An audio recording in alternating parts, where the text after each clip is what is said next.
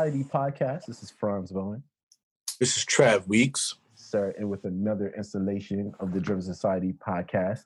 And we're joined by a very dynamic and wonderful guest. Uh, she is a multimedia journalist, um, content creator, speaker, and award winning writer.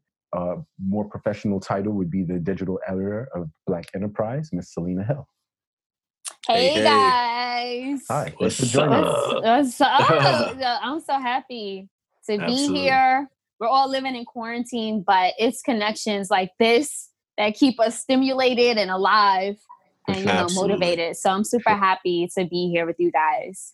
Absolutely. I've known Selena for quite for I think a little yes. while now. Like I don't even remember the first time we even met, to be honest. Trav, I was literally trying to figure out how we first met.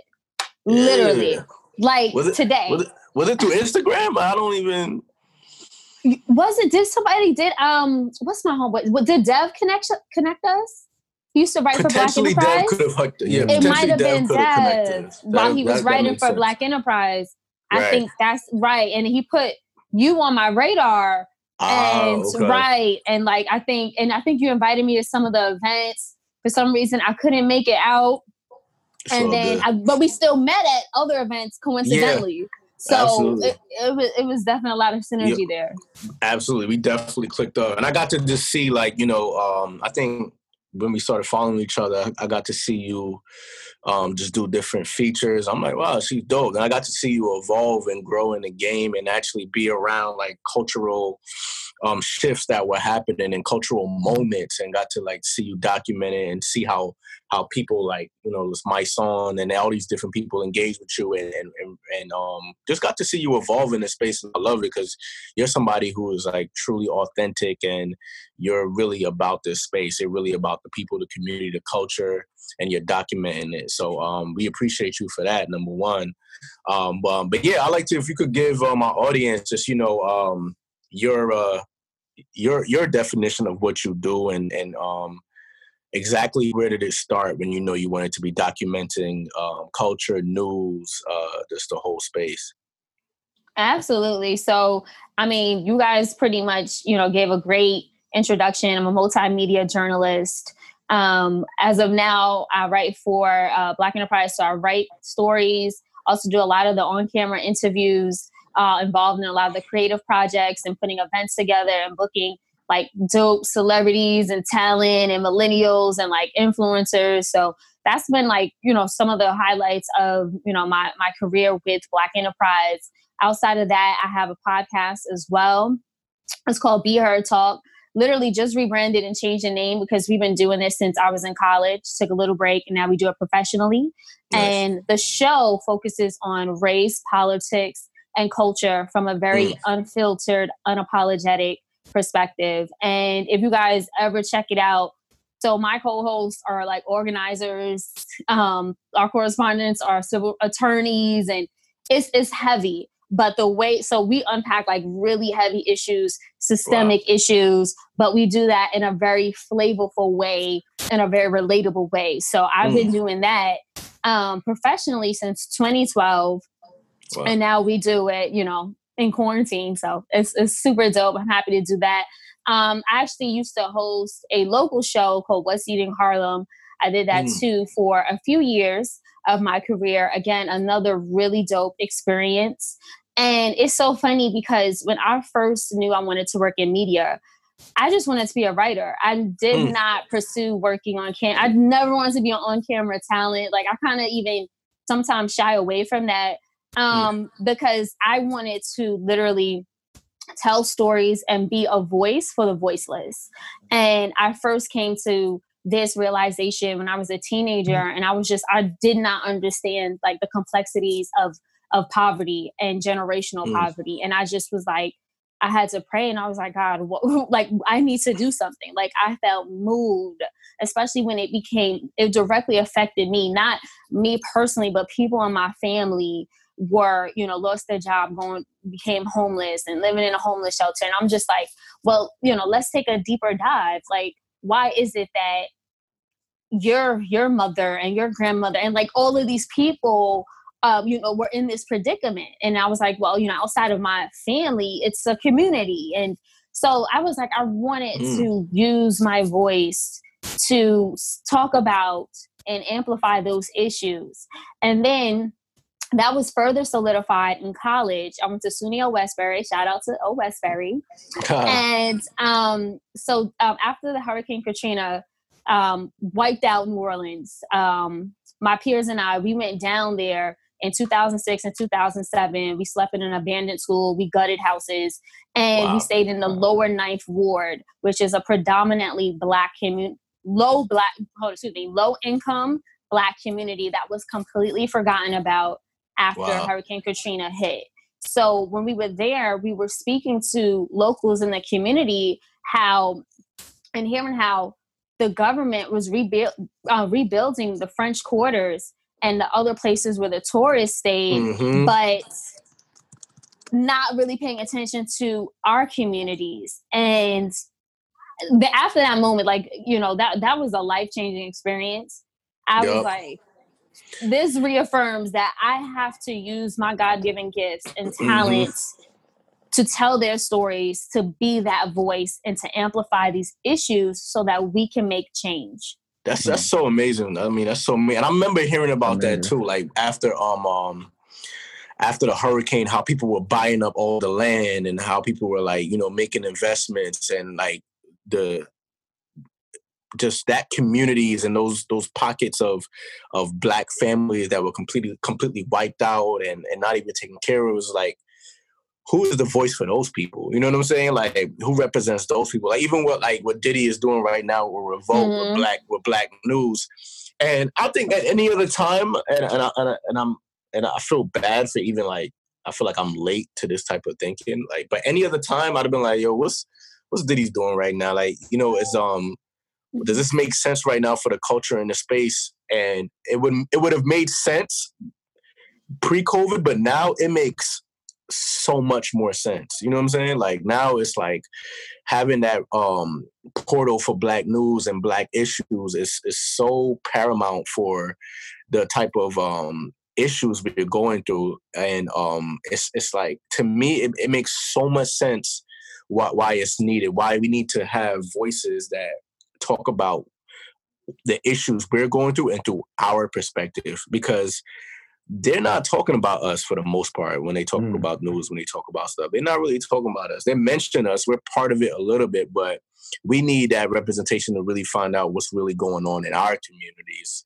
And I appreciate you even having that vision back then that you realized that. Did you realize that there was a difference in how, you know, um, um, CNN or Fox or how they distribute their news when it comes to that communities. Like, did that really hit when you went to um, New Orleans? Not when I went to New Orleans, but after I graduated college, mm. the half the reason why I re- relaunched Be Heard at the time it was called Let Your Voice Be Heard was because we would watch mainstream media, CNN, MSNBC, and they were not telling our stories, like you said, mm-hmm. Trav. Maybe we'll get a mention here and there, but we did not see a deep dive. We right. definitely didn't see representation. We didn't mm. see millennials of color, you know, on their panels. And we were like, hold on, there's a void. The new, like, news sources should not just be one way. Like, right. we need to take control of that narrative. Why don't we, like, literally be that voice? Yeah. So, my co host and I, Stanley Fritz, who works again, the professional activist. And as of now, as of today, you know, back then we were both like fresh out of college, still struggling in our careers and industries. And basically we had the time and we had platform and we were like, look, there's there's a void here. Like we also mm-hmm. had a purpose and mm-hmm. we wanted to fill that void and be those voices. Amazing. That actually goes back to like black enterprise, man, and um um me and Franz, I think we actually met the um, um if it wasn't Derek Dingle or somebody, I think yes. we met somebody not too long ago at, at um at an event, but like um man, um rest in peace, uh um, yes. um, Sir Earl Graves Sr. And I'm thinking like because the first issue date was 1970. And this is another thing that's like really deeply resonating. And I'm like, wow, here's this man who realize that they need to be a voice for the black professional, the black entrepreneur, the people who are starting black businesses, and we need to tell our stories of this community of just go-getters. And like other than that, you wouldn't. I remember back in high school, there was this girl I was dating, and I remember like um she the one who put me on Black Enterprise, and she was just like, I think I said something stupid like, oh, you know, black men and black people are not really like, or um, we don't have that many opportunities, and we're not getting it like we we we could. And, and then she was like, yo, have you ever opened a Black Enterprise and see all these people that you've never seen in a and, and and as part of like you know culture back then or part of like you know the stuff that they try to make us watch but these these these professionals and banking and real estate and tech and you get to see people that look just like you. And for him to have that vision back in the 1960s you know to launch this in 1970 into what it is now man it's so important that we have these outlets. You know what i'm saying? Question for you. Um do you consider what you do um, how, how much of it is journalism and how much of it is activism right? And and and you know behind that question i want to know how do you um, tailor your stories so they still have a appealing ring to them? Because you know usually once we start talking about um, our community issues and our our pains and struggles or whatever it kind of like i mean we get it but you know to the larger society like it, it kind of falls on deaf ear. So um the first question is do you consider what how much of what you do is journalism how much what you do is activism like if you could break it down a percentage and um you know how do you uh tailor your your stories or your prose to make sure that it um you know it, it, it carries across to other audiences as well that's a great question. That that is really really thoughtful. Um, I'll say that I mm-hmm. use media as a, a pillar for my activism. Right. Um, unfortunately, I can't protest or march in the streets every single day, and I don't get. I'm not prof- like I don't work as a professional in that space. However, we all have a voice. And if you ask me, we all have a responsibility. Mm-hmm. So I feel that using my voice, my platforms, my pen, my whatever it is to help create change is definitely a form of activism. And it's the least that I can do. It's, it's the least. Like, you know, as you know, the Bible says, you know, to whom much is given, much is required. Like that's the word of God. Like I know too much. Like I've, you know, and I haven't even seen that much, but it still affects me so deeply that I have to tell those stories. And even with Black Enterprise, like what Trav was saying, that's even a form of activism, right? Because mm-hmm. it's it's representation. It's taking it's seeing a whole systemic issue. It's a seeing a problem and creating that change. And the change mm-hmm. happened to be Black Enterprise, which was a platform that uplifted and amplified Black professionals and Black entrepreneurs. Like in itself, that changed so much, right? Because we finally were able to tell our stories and owned the outlet that in which it was being told. So that's mm-hmm. that's you know that's powerful in itself. Um, I don't to break it down in a percentage. I don't. I think they coincide. You know, like mm. they they definitely coincide. I mean, like some of my biggest inspirations are people like Tamika Mallory, right? Yeah, Carmen Perez. Like you know, I'm saying? like that's an activist. Like you know what I'm saying? Yeah. Like I can't even when you see her and how she yeah. dedicated her life to that, I'm like, they put their life on the line for this. Yeah, like, they put their life, they put their bodies on the line. That's them 24 yep. 7. And I support my sis as much as possible, right? So to me, if I can even, you know, do whatever I can with her or other people in that space, then, you know, I, I just, I'm playing my role. Yeah. Um, and for the second question, remind me, what was it again? uh, how do you tailor your stories to, uh, oh. I guess, have that broader appeal? Because we understand it, and you know, I want to tack a, another um, level onto that in terms of objectivity. Like as a journalist, you have a responsibility to give, uh, to just give facts, right? But you're a person of color as well. Like, what's that? Mm. What's that gel like, eh, or your mm. yeah? I don't try to tell stories that's going to appease to mass media For the Mhm. majority of my career, I've worked for minority owned publications from the Amsterdam News to Global Grind when it was owned by Russell Simmons to Mhm. now Black Enterprise to another uh, magazine that was called Envy Magazine back in the day. So I've never even had to try to Mhm. like that wasn't our audience. That's Mhm. not our goal, right? We want to speak to our people and empower and uplift them. Um, and I do feel like journalism as an industry is changing, right? When I went to school, broadcast journalism, obviously, like I was taught reporting, how to be objective, how to be fair. But I think that we've gotten to a place in journalism that to try to act like publications don't have a slant and don't have a voice Mm. is is is is fake. Like we Yep. all know with Fox News and CNN and, and MSNBC who they pander to. Like Yep. it's it's obvious, right? So Yeah. I got to the place where I'm comfortable in my voice. And yes, Mhm. journalism has really evolved. Do I still and have I written just like hard hitting fact factual stories without a voice? Absolutely. But do I think that me inputting my voice in my stories and in my work is probably more important? Yes, Mhm. because we need to see more millennial black women speaking up and talking about what's going on in society. Oh man, that's another level of the game. right there, Absolutely. you know? Indeed. Yeah, there was a moment I wanted to talk to you about too. And um Franz, I don't even know you know this, but um I remember when Hov uh came out with um the NFL partnership deal. Oh yeah, I did read And- that. That was that's tremendous. And you remember it was a round table that he had all the media around it around it. And Selena was there. Yeah. Um I think it was at the Roc Nation offices, right? Mhm. Um, yeah.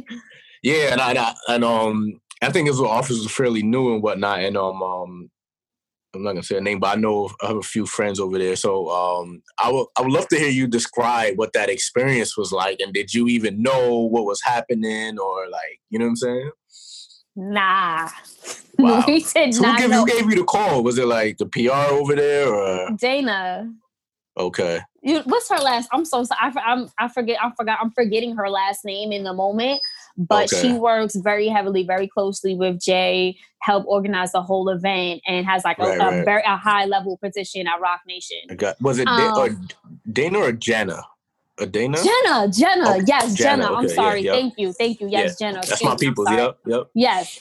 So yeah, no. So you know her. Um, Mm-hmm. yeah, got the invitation, hit my inbox. I was like, Wow. first of all, it was so vague.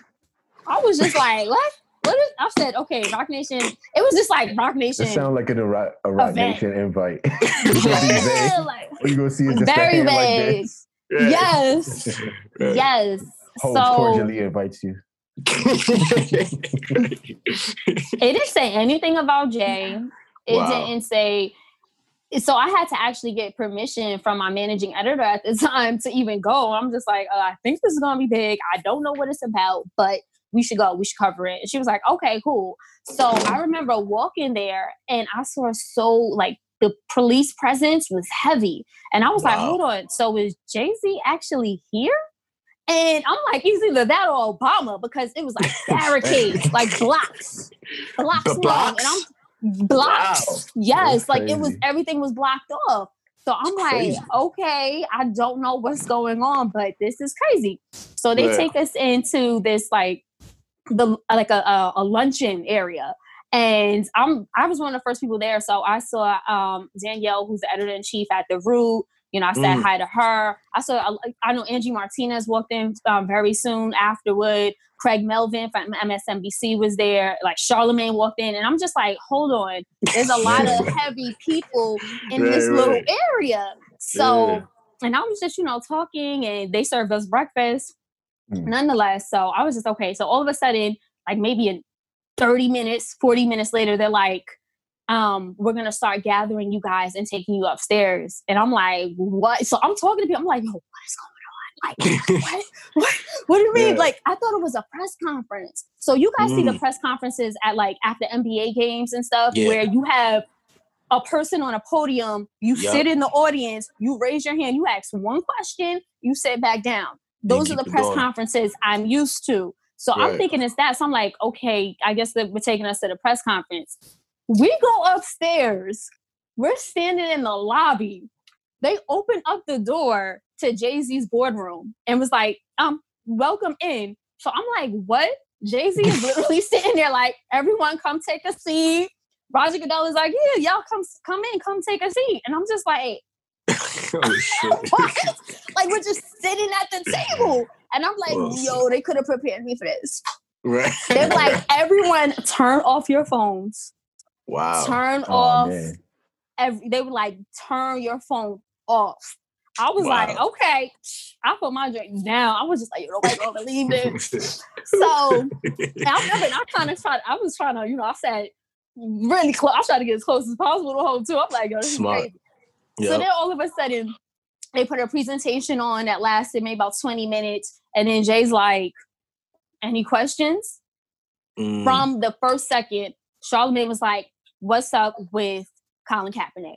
He was right. like, Roger Goodell, first question, why can't he get a job? Pressed him on the issue, right? Mm-hmm. Even did I think a follow up. They had a back yeah, that's and forth. Hell of an icebreaker right there. Oh, but but if you see how Charlemagne does his interviews on the oh, Breakfast yeah, Club, yeah. he starts with the heavy hitter question. Yeah, sure. Like he was he goes like in jugular. full character. He, yes, he always goes straight for the juggler. So I'm like, oh, so they that's and he sat right there. It was like Jay, no, Roger Goodell, Jay Z, Angie Martinez, Charlemagne, and he was just like, bro, what's up? Yeah. So you know they you know they talked it over whatever. We kind of moved away from the issue, and then it was a reporter from CNN that asked the question: If you were on the the field today, Jay Z, would you take a um would you take a mm. knee? And remember, his response ah. was, "We're past taking a knee." But to mm. put things in context, because that's what the press took and ran with, and people yep. like, "Oh, that's controversial." No, but in full context, what he was saying is that I respect Colin Kaepernick for the movement he started and created. Right. And now I feel like it's my duty to pick up that mantle and take it to the next level. And right. the only way, so there's two ways to make changes, right? From the outside and the inside. So yep. Jay Z's position was I know these people, they're my friends, you know, colleagues, we do business together. If I can get a position of power, I'm going to use that to become a platform for change within the actual organization. Right. So I, you know, again, but just that one statement, we're past taking a knee, went viral. Um, yeah, I know. And you know, which people, I had no problem with too, but I know people. Yeah, I ain't have a problem. Did you have a problem was, with it? Was, nah, you you know how I feel about Colin. I man, I never stopped watching football. Don't hit me though. That's Rhonda's opinion. but go ahead, speak. But so okay, so I was about to say something, but anyway, so I remember during the conversation at one time, um, the moderator was like, every like one question and like trying to move things along. And I remember mm. I was on like question three, and right. she was just like skipping. around, And I remember Hope said, "Please take a seat and let them talk. What's your wow. go ahead?" I, I, was just like, I was so blown wow. away because I was like, you know, because I, I, know how moderators are. They, they have to keep it in perspective. Yeah, they gotta keep your, on their your tongue. publicist yeah. She was like, nah, let them talk. What's your question? And I remember wow. my question was, I was like, Jay Z, you've created such a strong legacy that has changed society. Why do you think partnering with the NFL, which is extremely controversial at this time, mm-hmm. is actually going to change? Like, how right. are you going to, you know, you create this legacy? Why is it? Why is this the direction you're taking it in? And he gave a great answer. he gave a great answer. Really? What did he say? I, I, think I blanked out. Like it was, it was so intense. We were right. sitting so close. It was such a yeah. moment. I look at footage of it. I was showing y'all the footage. Yeah. Our, our it, was, um, it was overwhelming. I can our imagine. Homeboy Eric actually actually shot that. He was one of the photographers. Of the oh, what? Eric, yeah, Eric, Eric shot because you know he he works for the NFL. Oh yeah, that's true. That's true. Mm. Yeah, that's crazy. Cause I remember that. You know, it's crazy. So stuff that be going viral for controversy. I'd be like, really? That's controversial. You know what I mean? Like I understood exactly what Hov is talking about, and they all met. Both Colin and Hov, they all both had their fight. I mean, people ended up watching football anyway, which was eventually going to happen. But it's almost like you know, like Hov had to pull that card out. Like, what have you done? You know what I mean? If you're gonna judge Oh, me, yes. what have he Yep. really play? Hov rarely plays that that card because he's like he believes his his his his for what I've read his philosophy of like um of charity or of anything is anonymous to anonymous. Yeah. Yeah, anonymous to anonymous, but you never really know the work he's doing. Right now, he probably already gave like five million to essential workers, and we don't have no clue. You know what I mean? I'm assuming or I'm guessing, but that's his style. You know what I'm saying? And he had to pull that card out, like, "Yo, what have I done?" And if it was a strategic mode for him to be um, in a place of power to be able to provide opportunities for us in the community. So what? It is what it is. I mean, either that or you watch the NFL run run Colin Kaepernick out the league with no type of exchange at all. No, we got no value or no type of uh, um, um, um, benefit in any space at all. Like you know, like unfortunately, these people talk business, and who else better than Hov to really you know take that mantle? You know what I'm saying? Mhm. So I have a I have a question. So you you you touched on it um this briefly when you were talking about uh, Jay Z's viral moment, right? My question is, what space does context and nuance have in journalism today? Like, it seems like there's no room for it, you know, but it's very important to be able to you know tell a complete story. Where where where's the where's the line for that these days? In your estimation? there's there's not enough nuance and that's why when i wrote my story about what happened i told the full story because people were like and i even heard people tell me like oh y'all journalists been in there you didn't even press him and i was like no charlemagne asked that question three times the Mm. reason the meeting finally ended is because he went back to it and he was just like, look, I'm sorry, what's going on with Colin Kaepernick? And Roger Goodell, after an hour of speaking to us, was like, all right, let's just wrap it up here. Like Wow. we pushed it. Crazy. Like we, we talked about the issue. And because we live in a space where everything is about clickbait, hmm it's you know, and the thing is people don't read, they just read the headlines. Mhm. Um Mhm. and I remember the story that I wrote. I specifically said Charlemagne asked addressed the elephant in the room immediately. Right. Jay Z's answer was this, and like because I had recorded everything, I had the audio. Yeah, we we have to. There's I don't know. I just think that people that just audio? You might want absolutely. Uh I still have the audio. I actually even have the video for. It. I've never released it. It was like Wow. I didn't. My friend sent it to me. He was like, "Oh, Selena, here's the video," and I was like, "Oh, there is video." Like I'm gonna. I know I need to do something. I don't know. It was just such an intense moment. I was. I don't know. I was just like whatever. But the article is out. I just put the article out. But it was it was Right. such an overwhelming moment. And like even afterward, like Jay Z shook all of our hands, and it was real. And I remember he was just like, "Yo, you're doing a great job. Great Wow. work." Like you know what I'm saying? And like I should honestly, that footage actually needs to come out because y'all need to see Jay Z's response. You really need to see how he handled that question. Mm. Um, that's that's the reason why it needs to come out. So yeah, thank you for pushing me on that. Yeah, I have another question. Um, in this space right now, like COVID is the number one hot topic. Like you can't. It's it's almost like you'd be tone deaf if you don't bring it up, right? But there's just so much other news happening that's probably just going under the radar. Um, Mhm. So my question is, how do how do you find a space to be able to tell those other stories?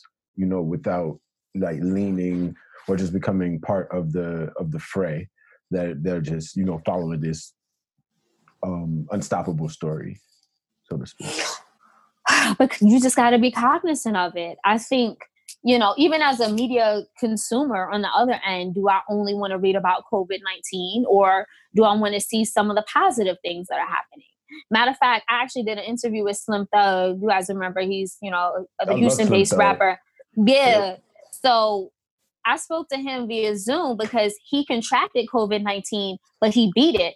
So we did our interview, and I remember like some of the best feedback I got. Someone was like, Thank you for telling this story about the Mm. recovery instead of just, you know, all news is focusing on are the The- deaths. The deaths, yeah. Are which we talking about how people are recovering?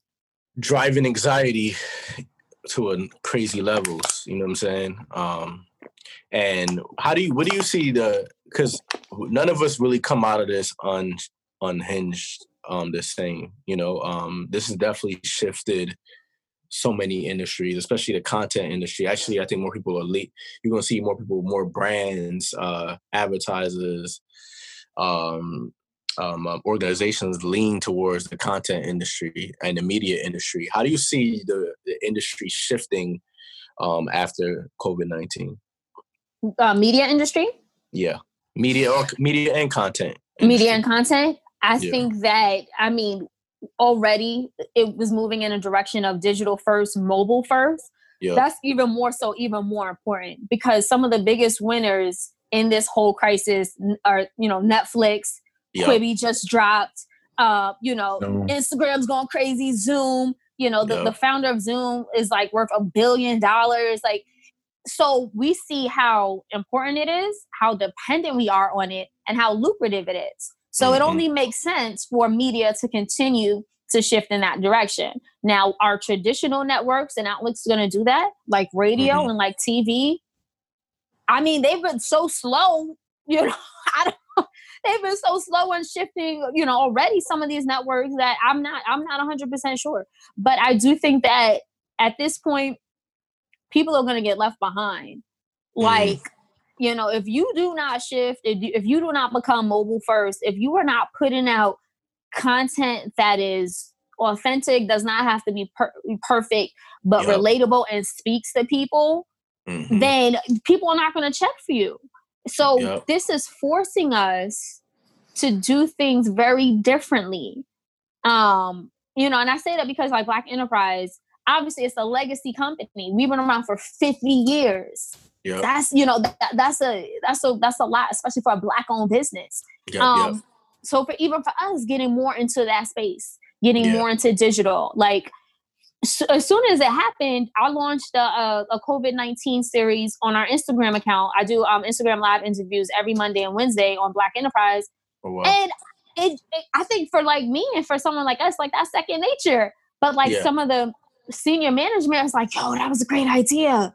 And like wow. they're like, yo, you just threw yourself in there. And I'm like, yeah, like are we going? like this is what we should be doing. Like this is what we gotta there. do. Yeah. This is what we gotta do. We gotta get the message out there. Like no longer can I spend three hours creating a perfect written piece. I just gotta yeah. go on those and days talk to people. Kinda, those days might be over to be honest. Like it's almost like you, you got to get to it right now. The way content is gonna run right now for mm. the next and the content creators too. That's another thing too. I think um now uh um content creators um across the space are going to be um appreciated a lot more and um people who are able to make fast quality content from um their homes or from you know um uh, just different uh areas can are going to be now pushed to the front of the list because mm-hmm you know, brands are going to have to align to, with content creators. Uh, organizations going to have to align the whole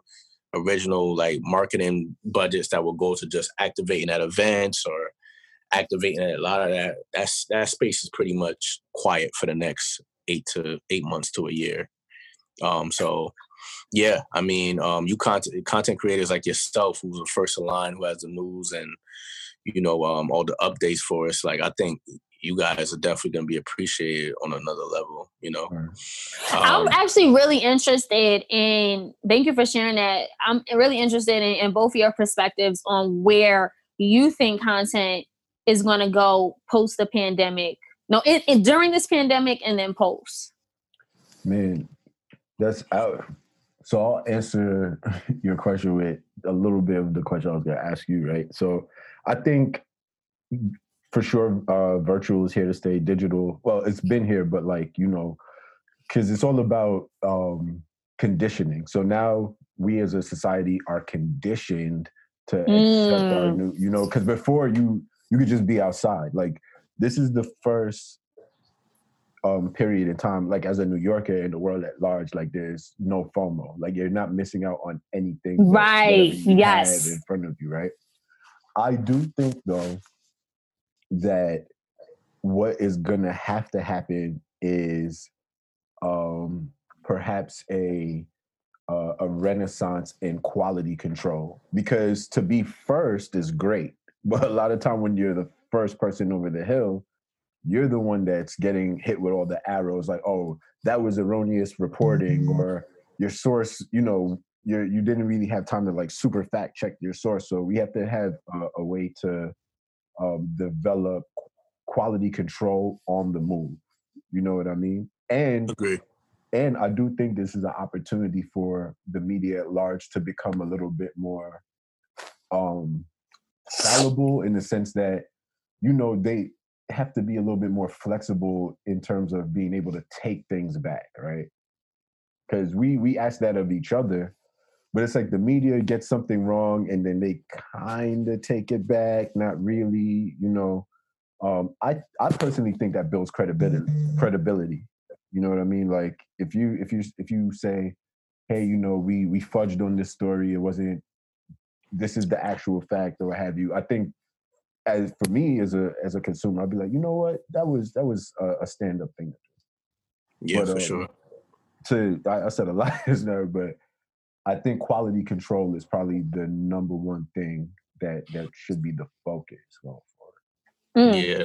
Um, and yeah, my answer to that, I'm, I'm glad you asked that question because I've been giving that a lot of thought. Um, as far as uh, where um, content is going to go, I think um, two things. Um, the first thing I think, I think there's going to be a lot of cutbacks on these studios and um, mm. um, content companies that realize that full blown shows or interview series or content pieces can literally happen from the home of the anchors, the interviewers, it can happen from the home. The Breakfast Club is still continuing. Hot 97 is still continuing. Da, da, da.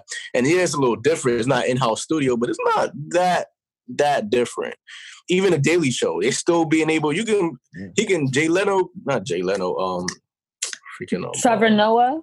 Trevor no. Noah, like he can yeah. still interview Pharrell right now, and it will still feel the same. Pharrell can be in his crib in LA Trevor could be in New York and he could literally have like a room set up with the camera and he can go in and they're gonna be some AR technology probably that can probably make the background look a little cleaner, look a little better, but you'll still get the same type of, you know, vibe that you'll get, the same value and um um um uh quality you get from um, uh, uh, them in the actual studio that's built out for millions and millions of dollars, you can you can still get the same appeal, the same type of uh, value you get like him doing it from his home, and he even maybe even be a little bit more comfortable. You know what I'm saying? So you're gonna see a lot of cutbacks when these studios realize like, yo, wow, people actually don't have to come in to work for that regard. And then the second thing I believe is um, the independent content creators are going to be sought after. Um, I think um, people making the short films, people making content, people making um, um, different digital series that are of quality are really going to be sought after. If you look at Quibi that just launched, um, um, having 10 minute clips of just like films and content, and they're linking with influencers and telling influencers make their own content if you look at what Vice has been doing with content. You know what I mean? Vice has been giving influencers and artists the cameras to go out. Look at um Fuck That's the Delicious by Action Bronson. Action Bronson, which I love that show. Um, John Henry show Hustle. Oh my um, god! He, he, told me he shot that. They shot that with like two cameras. You know what I'm saying? Um, so you're gonna see more. I feel in that space of giving independent creators a lot more content license and them being able to do deals with brands. Even if you look at Hulu, right? Like if you look at Hulu and you go on the Hulu content series, now you see all the brands that are involved. Like I was watching this show and it says presented by Hershey's. Watching another show that was saying presented by WeTransfer. So all that money that's been allocated for like big live experiential platforms and events and whatnot, live event experiences, I think you're gonna see them now allocate that money towards content, independent creative content, in, independently created content. So all the, you know, the short films and people writing scripts and all the creators and the creators right now that are writing, right now is the time. All the digital series, it's a creative idea, and if you can put it up on your own channel, and if you have influence on your own channel, if you have a big following, you can potentially get a brand check to power that whole series. You can get a brand to hop on that. All you gotta do is shoot the pilot yourself, have the camera work to shoot yourself. I think actually, like if I'm not mistaken, there was a first show that just got announced that was shot entirely on an iPhone. You're about to really see the power of independent creators and and um people also brands and products or whatnot are going to be using these independent creators for their for their um advertising campaigns for their marketing campaigns. Like what's to say if a brand like let's say the old spice wants to come out with a new uh, a digital commercial and push it on social channels they can tap into uh, creative at home like hey make me a commercial about old spice put it on your channel and i'm going to pay you a check. I'm going to give you a bag because you already have the following or you already have the creativity that we don't have or whatever you have the ideas and you have one of these you know creatives come up with a whole commercial at their crib from shoot it on their iphone and be able to go partner with a brand and produce that and publish it and publish it so i really think you're going to see a change of like instead of people coming in and you know and freaking uh, auditioning for commercials and and and doing that. That's still going to be there on some level, but I think the independent creators are going to take a lot more uh, authority in that world. I think they're going to mm-hmm. um, be able no, to do a sure. lot more stuff at home. I just for think sure. that's just the way it's going, yeah. Um, so yeah, our next question is um, um yeah, what do you want your legacy to be when you're you know when your career is, is finished and you know you, you decided to put down the pen where do you want your legacy to be? How do you want people to perceive the work and yourself um, after you know you you decided to you know to to let this go?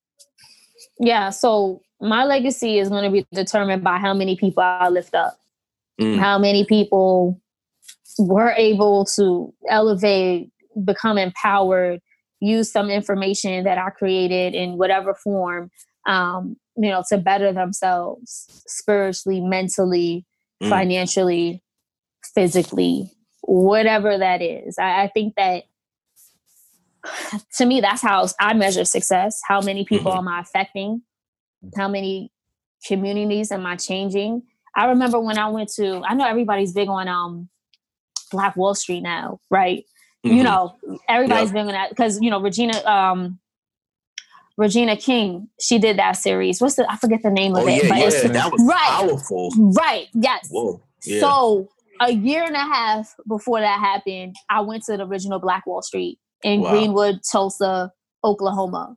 And wow. when I was there, what they told me was that there is a conspiracy of silence to keep the 1921 race massacre under wraps. The mm. mayor told me I he was like I did not find out about what happened in my city until I was in my late uh, late 20s and I'm a historian. He was hmm. like I didn't even know that my great grandfather at the time was actually helping some of the black refugees find refuge. It was wow. literally no one was talking about that. So I was talking to hmm. activists mm. and organizers on the ground and they were telling me like no um, they were like even when the elders who had survived even when they talk about it, they start to whisper. They be like, yeah. they like, you know what I'm saying? Like almost, I want to say like, like, like, not slave mentality, but it's like you can't let, don't let anybody hear. Wow. And I was like, what? Especially coming from New York, where I'm like, you know, yep. you know, power to the people. like, yep, yep, you know, like anything goes wrong, we out there hitting those streets. We ready to buy and turn something up. And they were like, oh no, that's not how it is here. So wow. I'm talking to them. I spent a few days in Tulsa and I wrote a story. It was called Americans Forgotten Massacre. Um, I forget the rest of the title. I'm sorry. That's how it started off. and um, it, it was mind blowing. And, wow. you know, so people didn't even know. I have Black history buffs told me, Selena, some of the stuff you put in that story, I didn't even know about. And I That's was like, crazy. bro. Like, you know what I'm saying? So it's stuff like that that makes my work meaningful. Do not get me wrong. I love red carpets. I love the fact that, you know, I've interviewed T.I., Spike Lee, Wendy Williams. You know, I've done, you know, all of this. It's, it's, I love it. But I've also been a person. I love going to a Black Lives Matter rally.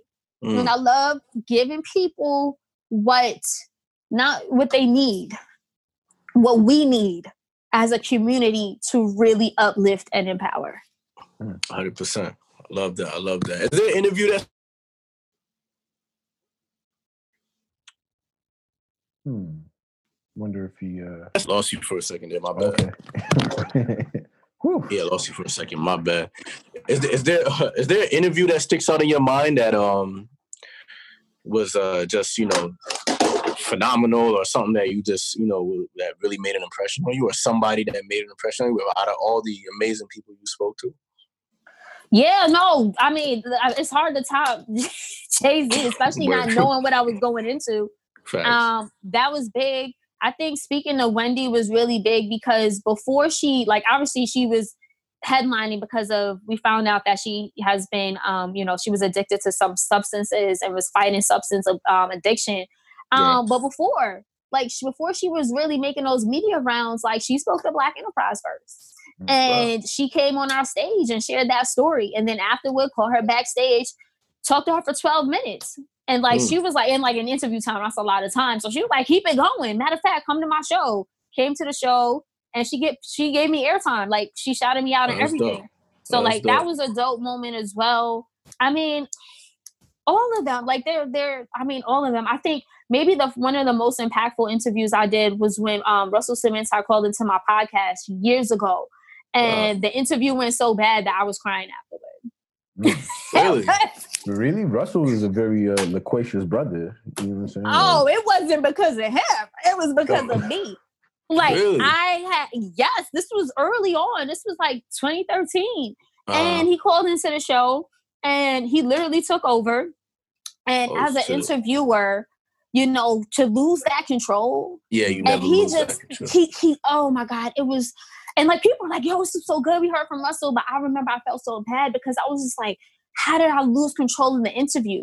Mhm. and he made it all about i mean i don't want to say he made it all about himself to admit that in a negative way but he took advantage of the platform yeah, yeah, yeah. without pushback without you know direction and, and, and to me and i remember that really taught me to hone in on interview skills take the obviously i always take the craft seriously but there's an art to it. Mhm. there's an art to interviewing. There's an art to getting people to open up. There's an art to getting people to be vulnerable. Um and a lot of times you know we learn our biggest mis- our biggest lessons from our mistakes and from things that we struggle in. So i would say that that interview was probably one of the most impactful things in my in my at least in my early career Wow, yeah, yeah. Well- It's always that moment that uh, you know, um teaches you that you need to like step it up or whatnot. But every entrepreneur, every creative, everybody goes through that. Thank you for sharing that. For sure. Um, so if we do have any uh, aspiring journalists listening, what are some of those um, tools in terms of um, you know uh, not relinquishing control of your interview of your where where um let me ask this properly.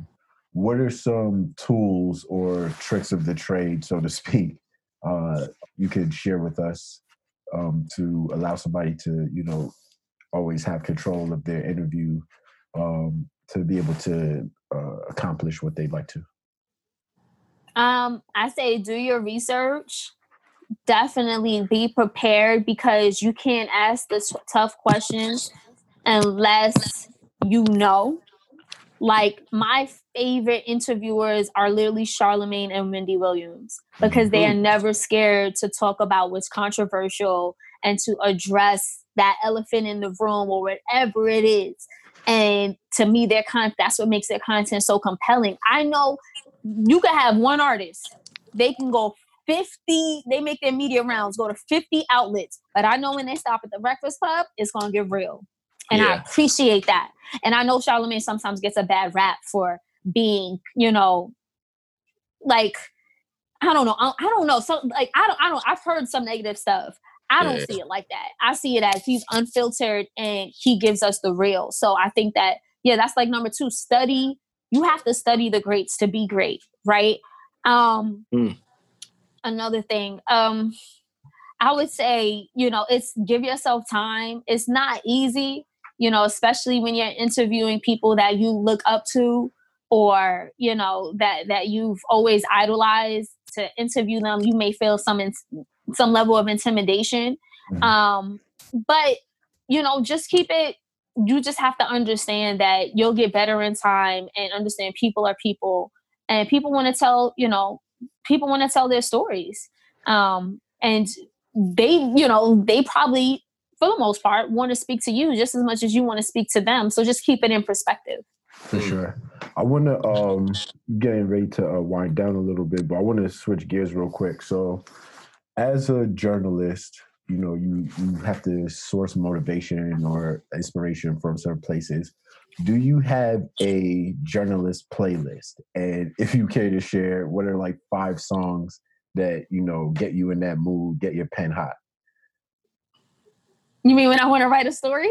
Yeah, Yeah. or when Or i want to just work? When i just yeah, want to just when work? you want to work like a like a journalist playlist. When i go into journalist mode?